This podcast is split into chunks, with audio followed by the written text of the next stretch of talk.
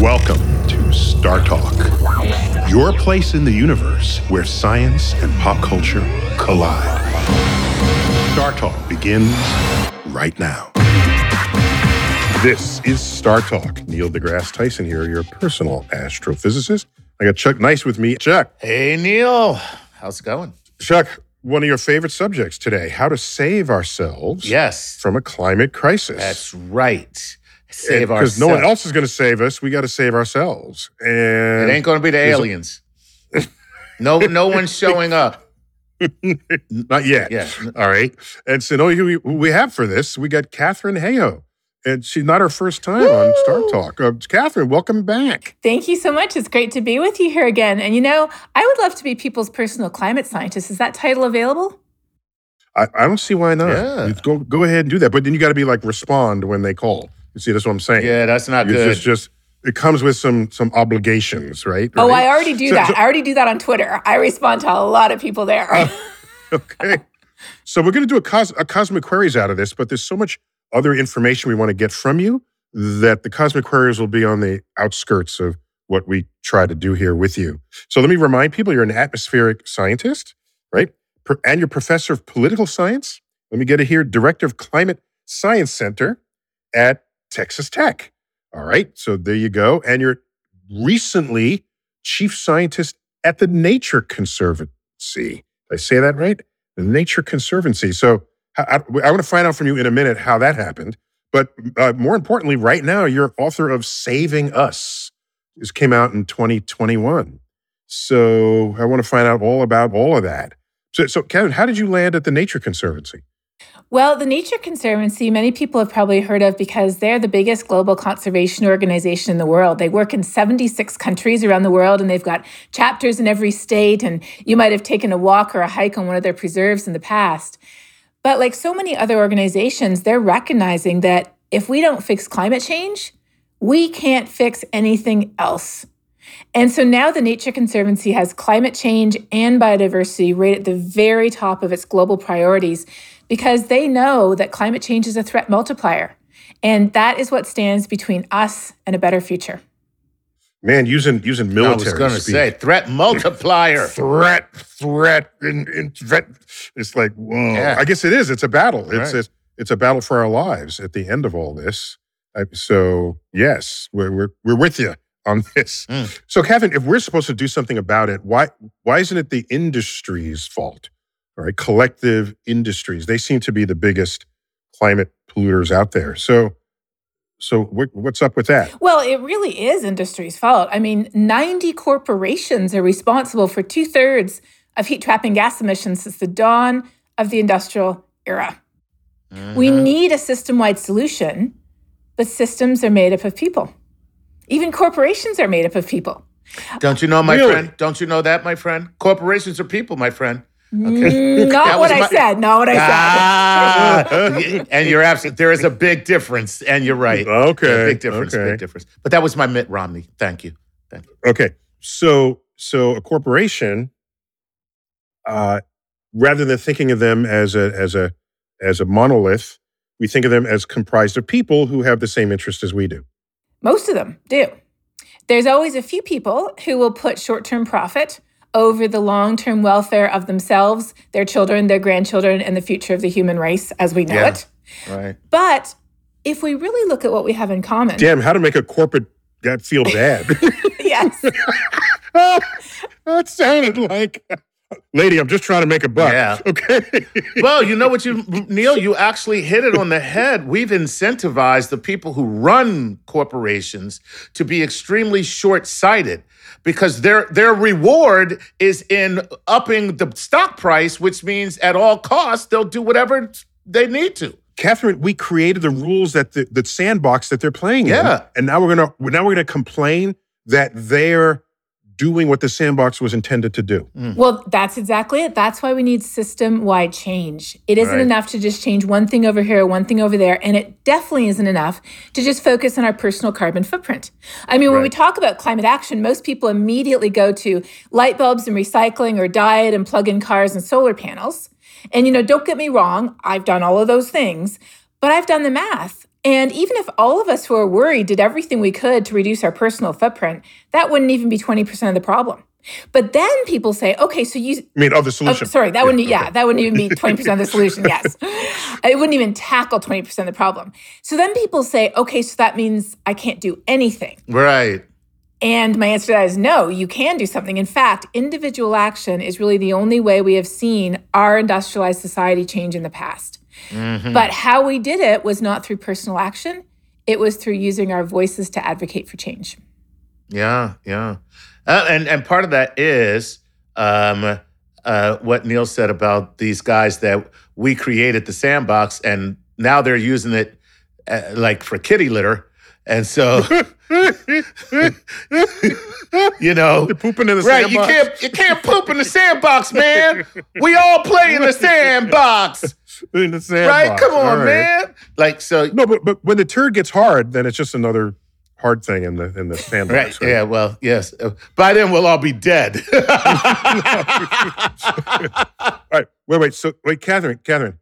In my experience, I, I agree with you, but I, I I I tend to have a more sort of realistic view, and that is, I've only ever seen everyone change. Not all the time, but most of the time when people change, even when there were sort of conservationists and people uh, tooting that horn, they only end up changing when the act of changing improves their wallet. And or it, so consider, you know, the movement to stop killing the whales, you know, back in the 1800s, and then we stopped killing whales. Was it because the movement succeeded? No, because we found oil, all right, in the ground. And so economically, that whole thing switched. So don't we need an economic solution here so that the same sandbox can now make money cleaning things up rather than getting things dirty? Well, yes, and we already do. Solar energy is now the cheapest form of electricity we have ever had in the history of human civilization on this planet. And solar with storage, because of course the sun doesn't always shine at night, um, doesn't shine at all at night, in fact. And you could give us was, a whole I yes. Say, I'm glad you caught that because I was going to be all up in your face on Oh that. well, if you're up in the Arctic, Neil, you know we could get into those. but that is actually cheaper than natural gas already in many parts of the world. And right now, I mean, just look at the price of gas in the United States and in many parts of the world. It is a lot cheaper to have an electric vehicle over a pretty relatively short time frame. So the economic argument is already there, even in a market that is heavily skewed towards fossil fuels. The IMF, the International Monetary Fund, not the IMF that Tom Cruise works for in Mission Impossible, but the other one, the real one, they estimate that fossil fuels in but they're both real. Don't don't denigrate that movie. Yeah. That's a the Impossible Mission Force. Don't don't don't badmouth that. Okay, go well, on. if they could just fix climate change for us, I would happily call them real. Well, it is an impossible mission for us. I don't know if we should give it to them. kind of admitting that. if it involves fake faces, they could definitely fix it for us. no fake faces. That's a fake face show. Right. That's right. But, anyways, the, the IMF says that the United States currently subsidizes fossil fuel use to the tune of over $600 billion, which exceeds the Pentagon's budget. So, if you want to follow the money, we are not on a level playing field. Fossil fuels are subsidized, and that is why solutions like carbon pricing, which are endorsed by pretty much every economist in the world, including the two who won the Nobel Prize a few years ago, that's why carbon pricing is one of the suite of solutions, a policy solution that we need in tandem with our clean energy solutions. We need it to work with our good old fashioned efficiency solutions because efficiency could cut our carbon emissions in half and save us money. And our nature based solutions, where we take carbon out of the atmosphere where we have too much and we put it back into the soil, coastal wetlands, uh, grasslands, ecosystems, trees where we want the carbon. Put all those solutions together, and then you have a plan to fix climate change. But you know, to Neil's point about the um, economics, uh, there's a different type of economics attached to this issue, and it's social capital. It's the idea that people buy in. You know, that's and and that means that they have to first believe, second believe that action is necessary with some type of urgency, and then third punish those who will not participate in being the solution. So it's like smoking. Okay, at one point, smoking was everywhere. It was cool. They smoked on airplanes. I can't believe it. When I see that they used to smoke on airplanes, I'm like, where was the smoking section? But the fact is that we don't do that now. If you lit up on an airplane, people would look at you like, have Yeah, you there's lost an your eject mind? button they throw you out the out the side window. Wait, so Catherine, so could you give me an example of a subsidy that we're not otherwise privy to that amounts to the 600 billion a year? Yeah, I can give you two types of examples. And this also speaks to the economic costs. So, first of all, you have direct subsidies, where, for example, um, oil and gas companies are paying you know pennies on the dollar for their land leases that they negotiated decades ago and they're actually pulling from the public good. They're pulling coal and gas and oil from publicly owned lands and they're paying a fraction a pittance of what that is actually worth but then there's the indirect subsidies. And the way we set up our economic system is we did not put a dollar sign on externalities, which is the fancy economist word for things that we don't price, things outside our economic system. And so they didn't put a dollar sign on all of the heat trapping gases we produce, yet those heat trapping gases are producing very costly and certainly valuable impacts on us every day. Just to give you one example Hurricane Harvey. Hurricane Harvey uh, incurred over $120 billion worth of direct impacts. The indirect impacts extend for decades afterwards. It's estimated that 75% of those costs would not have occurred if that hurricane hadn't been supersized by climate change. So that's a single event. You're looking at over $80 billion from a single event. That's a lot mm. of dollars. Carbon really is carrying a cost. And until we incorporate it into our economic system, we have a socialized system which is kind of ironic for most people because people think, oh, those climate solutions are socialized. No, no, no. Our current system is socialized because we, all of us as taxpayers and insurance owners and homeowners and people who, who uh, suffer the impacts of fossil fuel use, we are paying for the price and a few companies. And it started early on, I guess, because right. we paid to build the roads that then the cars that use gasoline drive on. All right. So the people who made the cars didn't build the roads to use their product. So that's uh, this goes way back if you're going to add it up that way, I think. But Chuck, let's get to some, Q, some cosmic queries. Let's see if we can fit, fit one in before the break. What do you have? All right, let's let's do it. Let me back this up here. Um, here we go. Uh, this is Tyler Hannell, and Tyler says, Hello, you wonderful group of humans. When discussing climate change, there is often this misconception that simply because there have been episodes of dramatic climate change in Earth's history, that our current era of predominantly human driven climate change is less threatening than it appears. Could you touch upon what separates our current episode of climate change from those that have occurred in the past? Uh, and this is Kevin the Sommelier. Oh. Mm-hmm. Uh, yeah. Okay. And and I, I, don't know if Tyler Hannell sent that through Kevin the Sommelier, okay. but whatever. Right. Well, Tyler actually hit the nail on the head because it's been warmer before or it's just a natural cycle is the number one sciencey sounding objection to the reality of climate change. Number one. Because it sounds so plausible, right? Oh, it's been warmer before. Haven't you seen Jurassic Park? They're making a reboot of Jurassic Park now, so more people will see it. But when we look into the past, and paleoclimate scientists are the ones who do this, what we see from the past makes us even more worried about what we're seeing today, not less. Let's tick off a few of the ways that we get more worried. Number one, we should be slowly, gradually cooling right now, not warming. According to natural factors, which include the sun, volcanoes, and orbital cycles, our planet should be very, very, very slowly heading into the next glacial maximum or ice age. Instead, we're getting warmer faster and faster. So, number one is the direction of the change is wrong. Number two, we are warming faster than any time in the history of human civilization on this planet. And our whole civilization, where we build our cities, how we allocate our resources, our water resources, where we grow our food, it's all based on the assumption of a stable climate. And now we're changing faster than any time we humans have experienced. And then, as far back as you can go in the paleoclimate record, tens of millions of years or more, we've never seen this much carbon going into the atmosphere this quickly. So we are truly conducting an unprecedented experiment with the only home we have, and the potential for some very nasty surprises increases with every single year that we don't turn this thing around. Damn, Katharine, just bumming us all out. Last time we're going to invite you on this show. Right. yeah. And now, uh, with that, well, you can get a recording of this to read to your children before bedtime.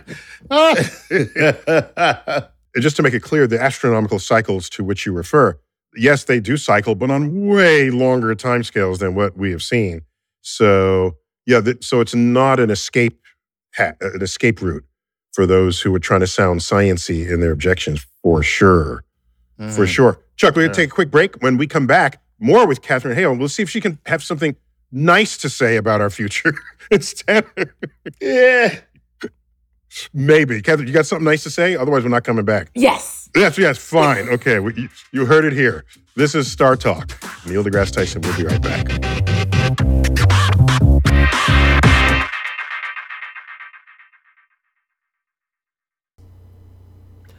I'm Joel Cherico, and I make pottery. You can see my pottery on my website, cosmicmugs.com. Cosmic Mugs, art that lets you taste the universe every day. And I support Star Talk on Patreon. This is Star Talk with Neil deGrasse Tyson.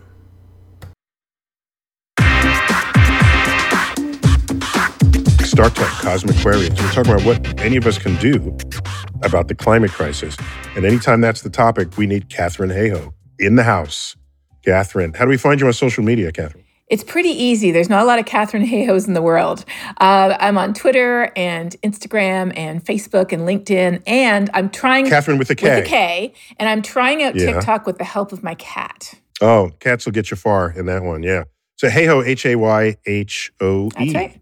Yes. So, uh, Chuck, you got another question for her? Sure. Let's. This is Sizen Sizentuku Sizentuki. Okay. I'm a. It is now Sizentuki. Uh, I'll give you a C plus on that one. I don't even know how it's supposed to be pronounced. You're getting a It's C plus. S S Z E N T K U T I.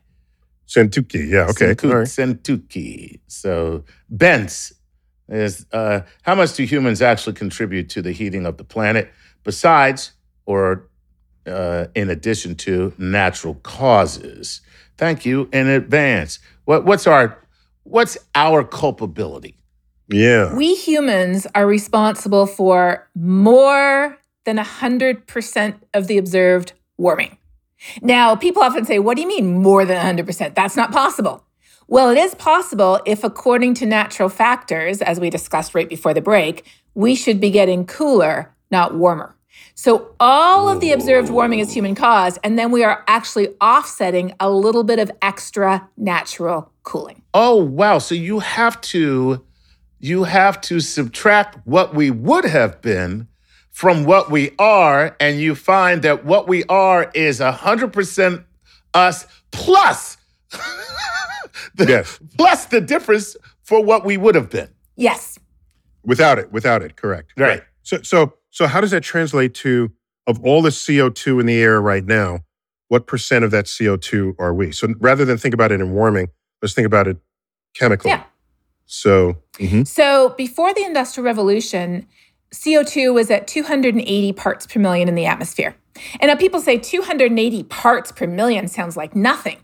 Well, 280 parts per million of cyanide in your glass. Would you drink it? No, you wouldn't, because it's very powerful. And carbon dioxide is a very powerful heat trapping gas. A little bit of it goes a long way. And in fact, methane is an even more powerful heat trapping gas than carbon dioxide, and it's been going up even more. It was about 800 parts per billion before, and now CO2 is at over 120 parts per million, and methane's at over 1800 parts per billion. So big increase. but so CO2, you're saying we've increased it by 25%. yes, more than that. Now, uh, CO2 fluctuates according to the plant cycles, the annual plant cycles, right? So is that number you gave me like the average on the year and then we're increment on that average? Yeah, so it goes up and down with the northern hemisphere. It's sort of like the earth breathing uh, because plants take up CO2 as they grow and then they give off CO2 as they die back. And so we see this amazing annual cycle in CO2 in the atmosphere, which is essentially the planet breathing um, in in spring and out in northern hemisphere fall. But then we have the long term average that ticks steadily upwards. And if you just look at the peak, the peak is already over 120, but the average is just approaching it. Got it. Wow. Well, there you go. So we're basically the cigarettes of the planet. That's What? Yeah. Yeah. So yeah. Like you know, if you're just breathing normally, and you know you're you're you're taking your lungs are they're fine, but then you all of a sudden you start smoking and they're totally messed up. Oh, so Oh, yeah, okay. if you Yeah, think of yeah, the planet as the planet breathing, oh, I see the lungs. hu- yeah, okay. I human it. humankind is is the cigarettes to what the planet should be. We're Ugh. giving the we're giving Earth lung cancer. We're giving Earth lung cancer. Well, Right. okay, so ah! that totally works, Chuck, because I use that in a slightly different analogy because people say, well, how much is too much? And what's the magic number? Where should we stop? And I'm like, there's no magic number to cigarettes, but you know that is the sooner you stop, the better. And people say, well, is it too late? And I say, well, We've already got impaired lung capacity. We've already got some spots in our lungs, so to speak, as if we've been smoking a pack of cigarettes a day for years and even decades. But we don't have emphysema, we don't have lung cancer, and we're not dead yet. So I'm going to add Right. that to the analogy because it totally works. Awesome. There you go. I love it. All right. Well, you know, uh, the the problem is the people who are just like, you know, my uncle, he smoked for 30 years. He smoked until he was 92. He was totally fine. Totally. I mean, he didn't have fingertips, but who cares? Who needs those when you're 90? Well, we have we have those people too. They're like, it's freezing here. Where's global warming now? Right. Right. Mhm. Okay. All right. So so well, global warming references climate, not your day's forecast, weather forecast. Right. So so Katharine, what solutions? I mean, you you gave a short listing in the first segment on things that are being done or on the frontier of carbon capture. Uh, could you just be a little more specific about what what are some of the things that are happening? Because when I think about it, the carbon's in the earth and we take it out and it's in the atmosphere, but it's been in the earth for millions of years. Let's get it back into the earth rather than in the atmosphere. And it sounds like a lot of what you were describing is just that. Exactly. So carbon is the building block of life. Carbon is not essentially evil or bad. We need it, we depend on it. But when you have too much of a good thing, that can be dangerous. And so, you know, if you eat too much of something, or if you take too many vet, uh, vitamins, or especially if you take too much medicine, you can take too much of something that's good for you and it actually makes you sick. And so that's exactly what we've got here. We've got too much carbon in the atmosphere, and we want to put it back where carbon wants to go, if you could sort of personify carbon. Carbon loves to go into ecosystems because, again, we're all carbon based life forms. And so it's not just planting trees. When we restore coastal wetlands, which protect us from storm surge and also filter water. They store carbon. When we protect our peatlands, they store carbon. When you regrow grasslands, they store carbon. When you green low income neighborhoods and big urban cities, it cools them down, cleans up their air, and stores carbon. And carbon in the soil is amazing fertilizer. And so when farmers do really simple things like planting a cover crop, and then the cover crop takes up carbon as it grows. You plow the cover crop back into the ground before you plant your regular crop. And all of that lovely carbon from those plants goes into the ground where it enriches the next crop. So, all of these are what we call nature based solutions, working with nature. They're incredible ways to help with our farming, help with our ecosystems, invest in nature and biodiversity, and cleaning up our air and cleaning up our water. Oh, and they help with climate change too. They're like win, win, win, win, and win solutions. So, have you heard of this? Um, the scientists, I read this in Smithsonian, so I'm not well versed on it. Um, Sounds They- like you are if- you're reading the Smithsonian magazine.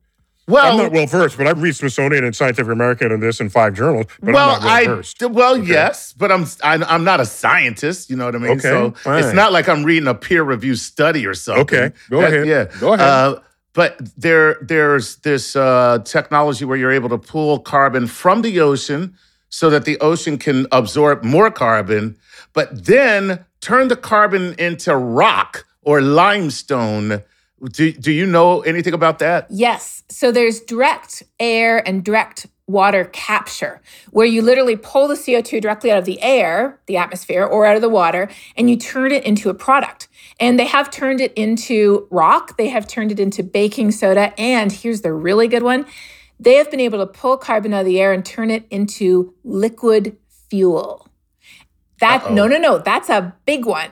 No, I'm saying that is yes, awesome. yes, yes, yes. because it's one thing to replace our electricity sources with clean energy, with wind or solar or tidal or hydro or others.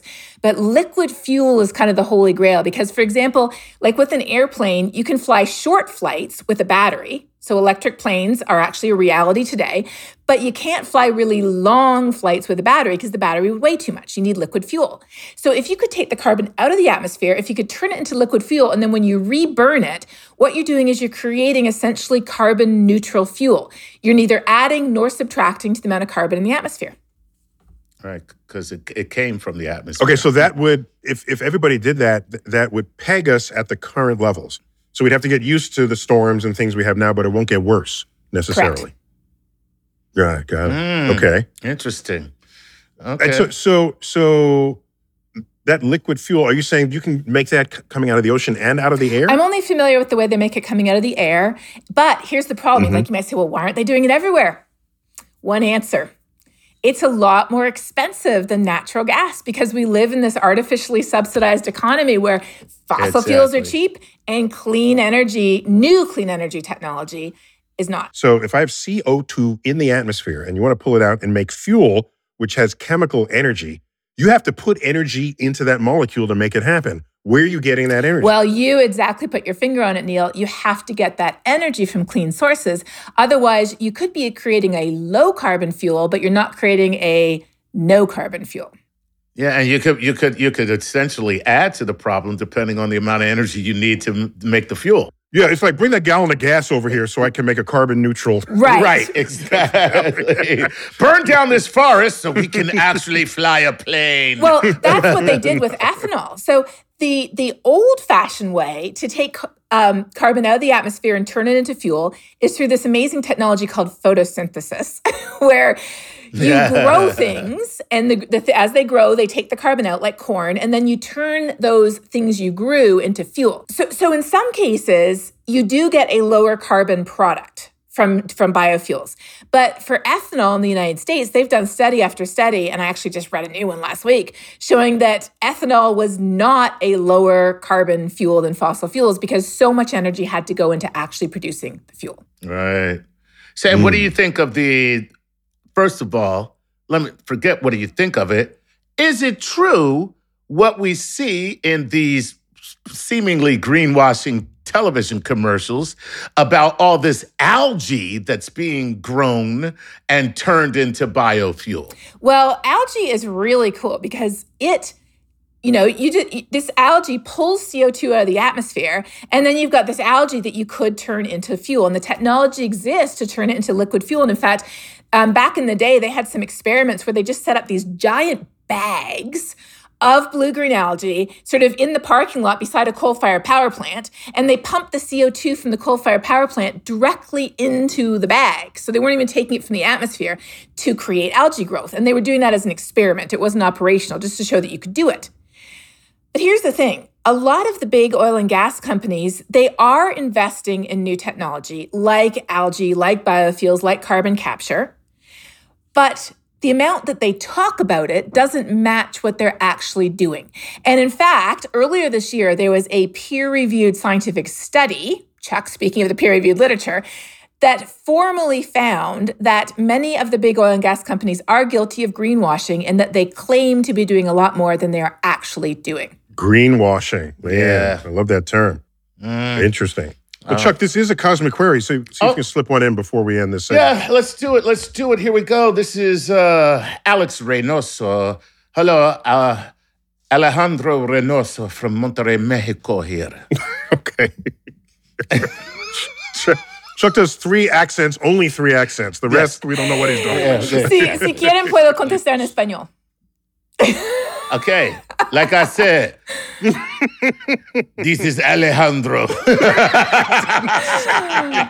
I just said he does the accent. I Yeah, didn't say he yeah, does, the, does the yeah. language. right, That's right. a whole other thing. What are you Okay. talking about here? Okay, here, here's what he says. I believe the problem with cl- uh, the problem with climate change is how we produce and how much we produce that goes to waste specifically. I also think the climate change deniers don't believe in it because they don't want to make any change on their way of life. How can we shift the bias and actually get something done? So the I mean the bias against changing your lifestyle and of course changing your lifestyle means either consuming less or consuming products that we don't throw away. See, I'm I'm with I'm with the questioner on that only because, like I said, you want me to do what? You want me to go out of my way? You want me to spend more on this? You want me to do I just want to do what I keep doing. So I think that the richest future person Mm. is going to be the person that does an exact substitute for what we're doing now, and that's all green Mm-hmm. technologies. And then I don't have to change my ways if I'm liberal or conservative. I agree So with you. what- what do you so, say? So much of the messaging around climate action comes originally from the environmental community, which sort of has an ethos of sacrifice. Yes, it does. Very uh, perfectly worded. Perfectly worded. And, and and if you're not sacrificing with us, you are harming somebody else. Right, right. You eat babies. If Shut you're not doing what we do, you don't God. love anyone. No, Chuck, it isn't eating babies; it's running over the babies in your SUV when you when you Right. There you go. swerve And to avoid the baby baby 'em. seal.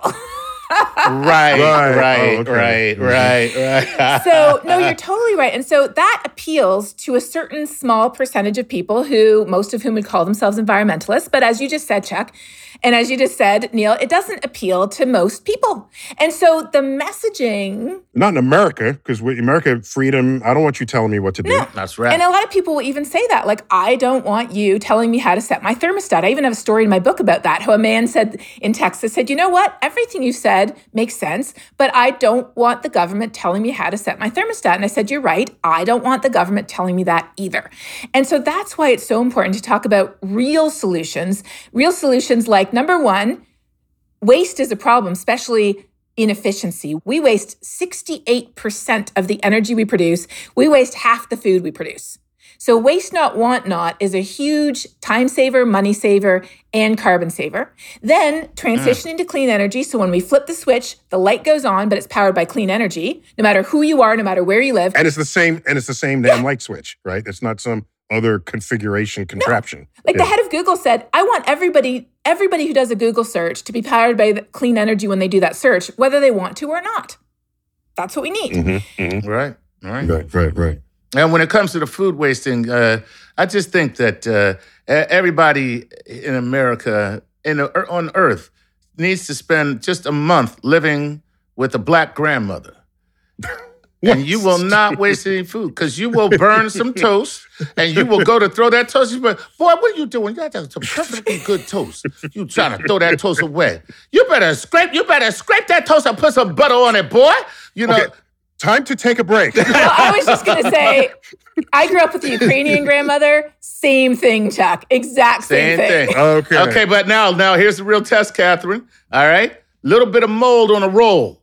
Okay, Grandma, does she say, "Now you know that's dangerous. You can't eat that," or does she say, "You better cut that mold off that roll and eat that roll"? And eat the rest of the, the B. mold. Okay. People start complaining about their grandmother. It's time to take a break.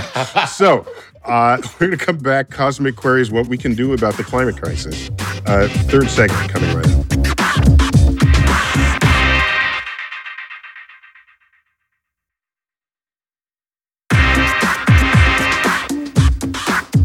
We're back. Third and final segment.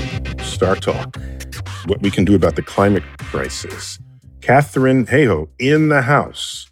Katharine, you're, from what I can tell, you are uniquely um, uh, effective at getting people to hear what you're saying and want to do what you say.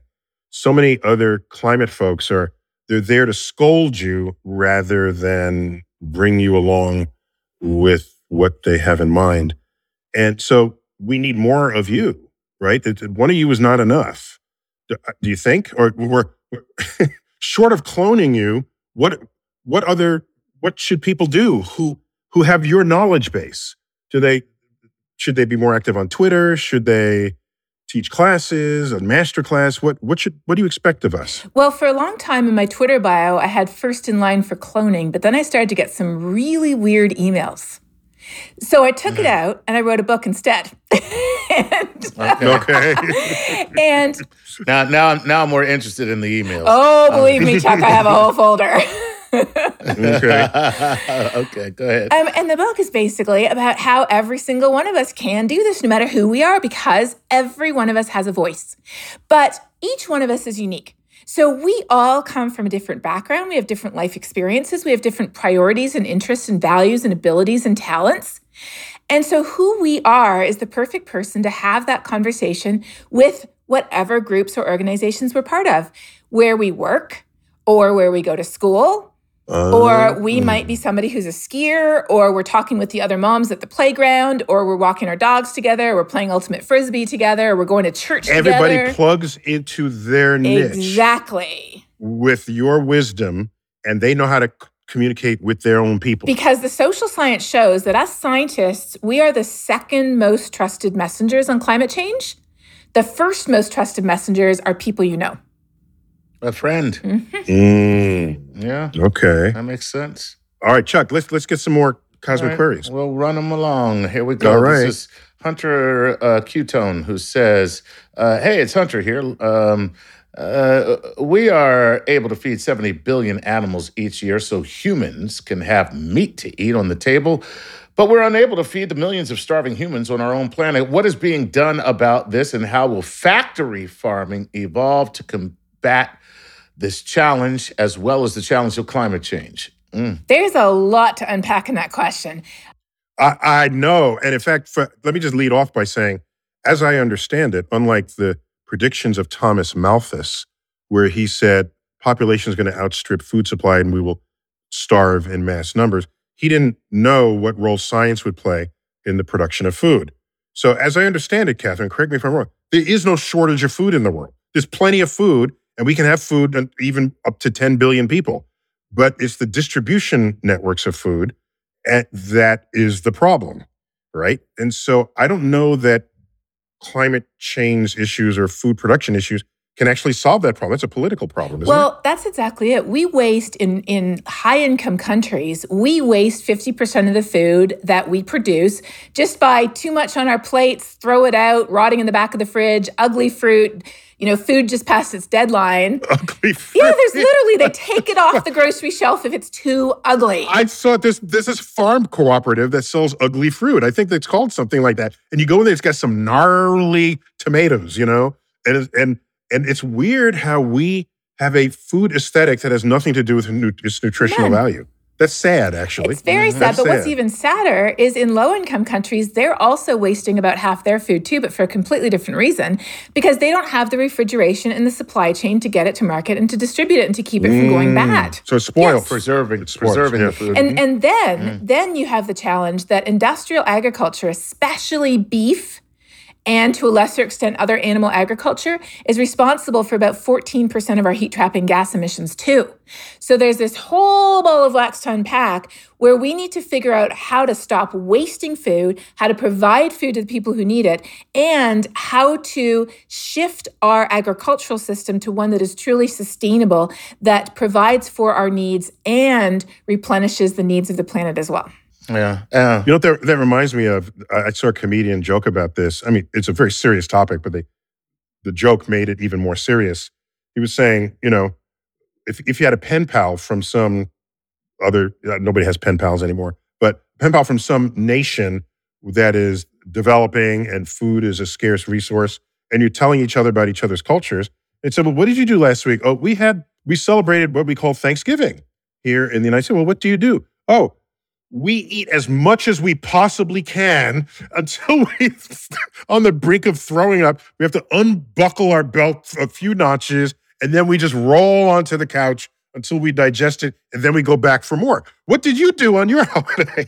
I mean, it was the- the, stark contrast of our access to food, and plus, I don't know any other country that has so many fitness centers to burn off the excess food that we ended up eating.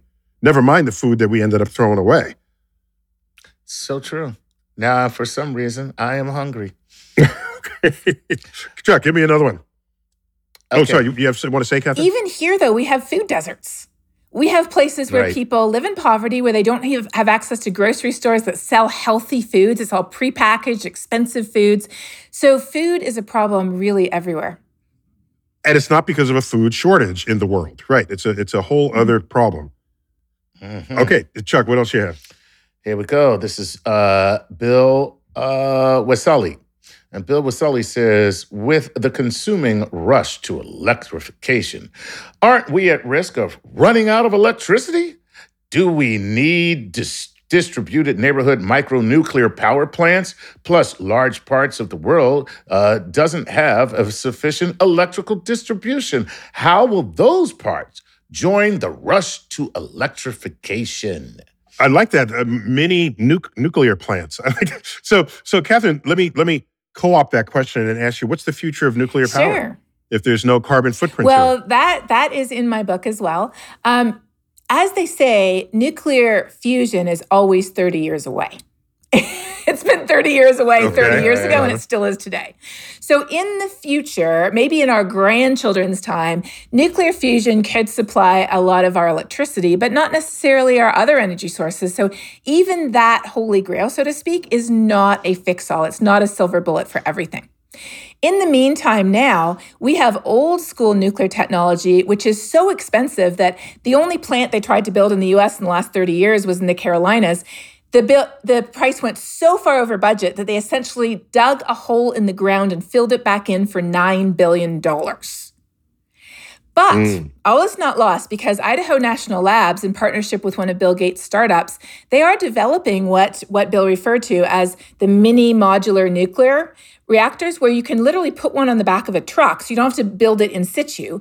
You build them as a module and then you, you transport as many as you need and put them together. And they're trying that out for the first time in Utah right now. so it's like Legos. Exactly, nuclear Legos, so to speak. and if you site them somewhere where there are no earthquakes, tsunamis, or other natural disaster risks, then Right. they are relatively safe and relatively affordable, although solar is still cheaper. So, for some places under some circumstances, there could be the role for that, but then you still have the nuclear waste disposal issue.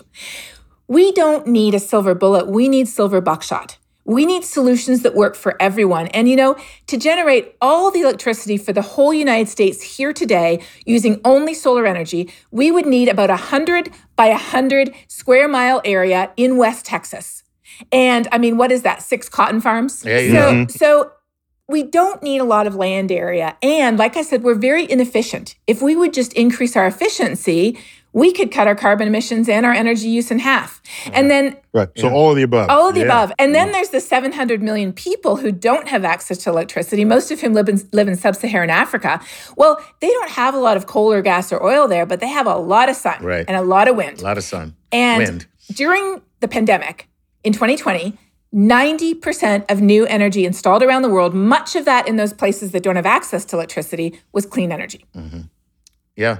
And by the way, uh, it appears that uh, they're poised to accelerate and to do better with clean energy because they are building from scratch. Yes. So Yes. they don't have to modernize a grid or retrofit anything. They just build from the bottom up. And It- It's like the know, city of Dubai, uh, Right. where they, they see basically built in the last couple of decades almost everything you see there, and it looks like a city of the future.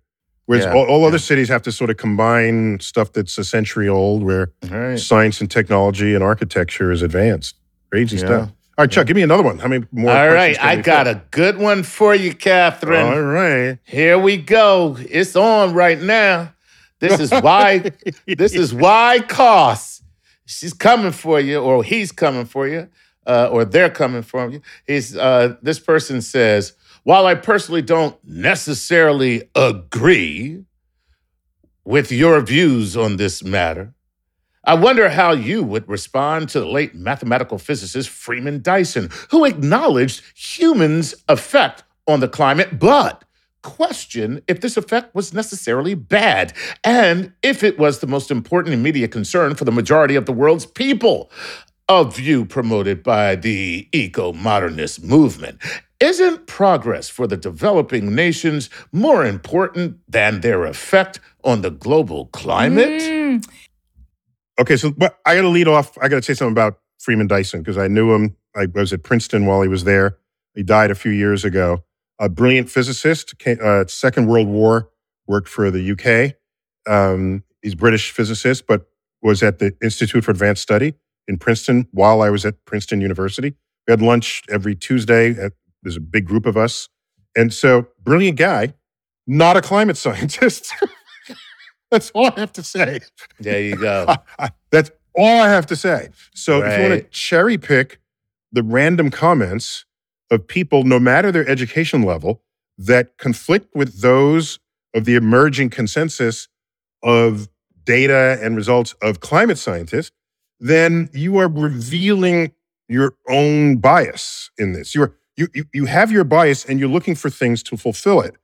And if you if you have to leave the corral and find the wanderers who agree with you, this is not how we come to learn and understand how the universe actually works. Okay. All right, Neil, I'm gonna just say this. I don't know if I agree with you. I had That's the Freeman Dyson side. Now let me hand, this is my yeah. handoff to Katharine. Go. no, that makes sense. I, I got my LASIK surgery done by a proctologist. That's exactly where I was going, Chuck. You know, somebody could be a great cardiologist. No, wait, is that because he mistook your ass for your face? you,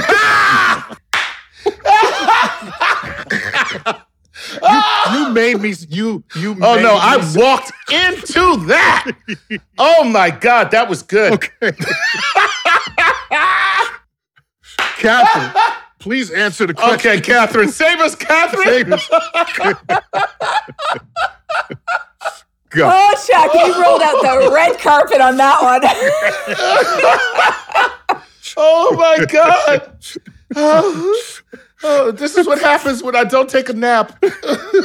All right. Okay, go ahead. So, Katharine, so go, so oh. go for it. So I, I, I think that the strongest question there, we have a developing country that is on the brink of, of, of, of reaping the fruits and benefits that developed countries have reaped using the inexpensive uh, prospect of oil, which is just coming right out of the ground. And it's transportable, it's got, has high energy density. And all of a sudden, the Western world is saying, you can't do this because it's bad for the environment when we did what was bad for the environment for 150 years. So, why is that even fair?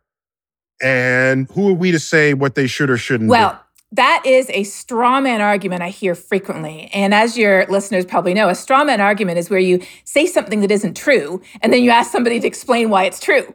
Um, so no one is telling developing countries what they can or can't do. The Paris Agreement's contributions are entirely voluntary. Every country determines their own contribution to the Paris Agreement. Nobody else tells them what it is. That's number one. Nobody's telling them what to do. And number two is this.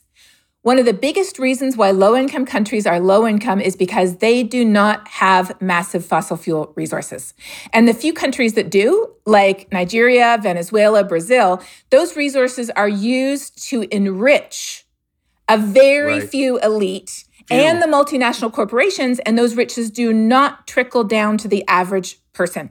So when we say, oh, those developing countries should be using fossil fuels like we did, what we are saying is, oh, they should be using Model T Fords right now and party line telephones. They shouldn't be using the technology we have today because they have to do it in the same order we did. And oh, by the way, they have to buy it all from us because they don't have it. It hmm. is the most colonialistic and patronizing perspective that you could possibly imagine. Let them pick how Yeah. they want to do it because you know what? The 3.5 billion poorest people in the world so far have produced 7% of emissions.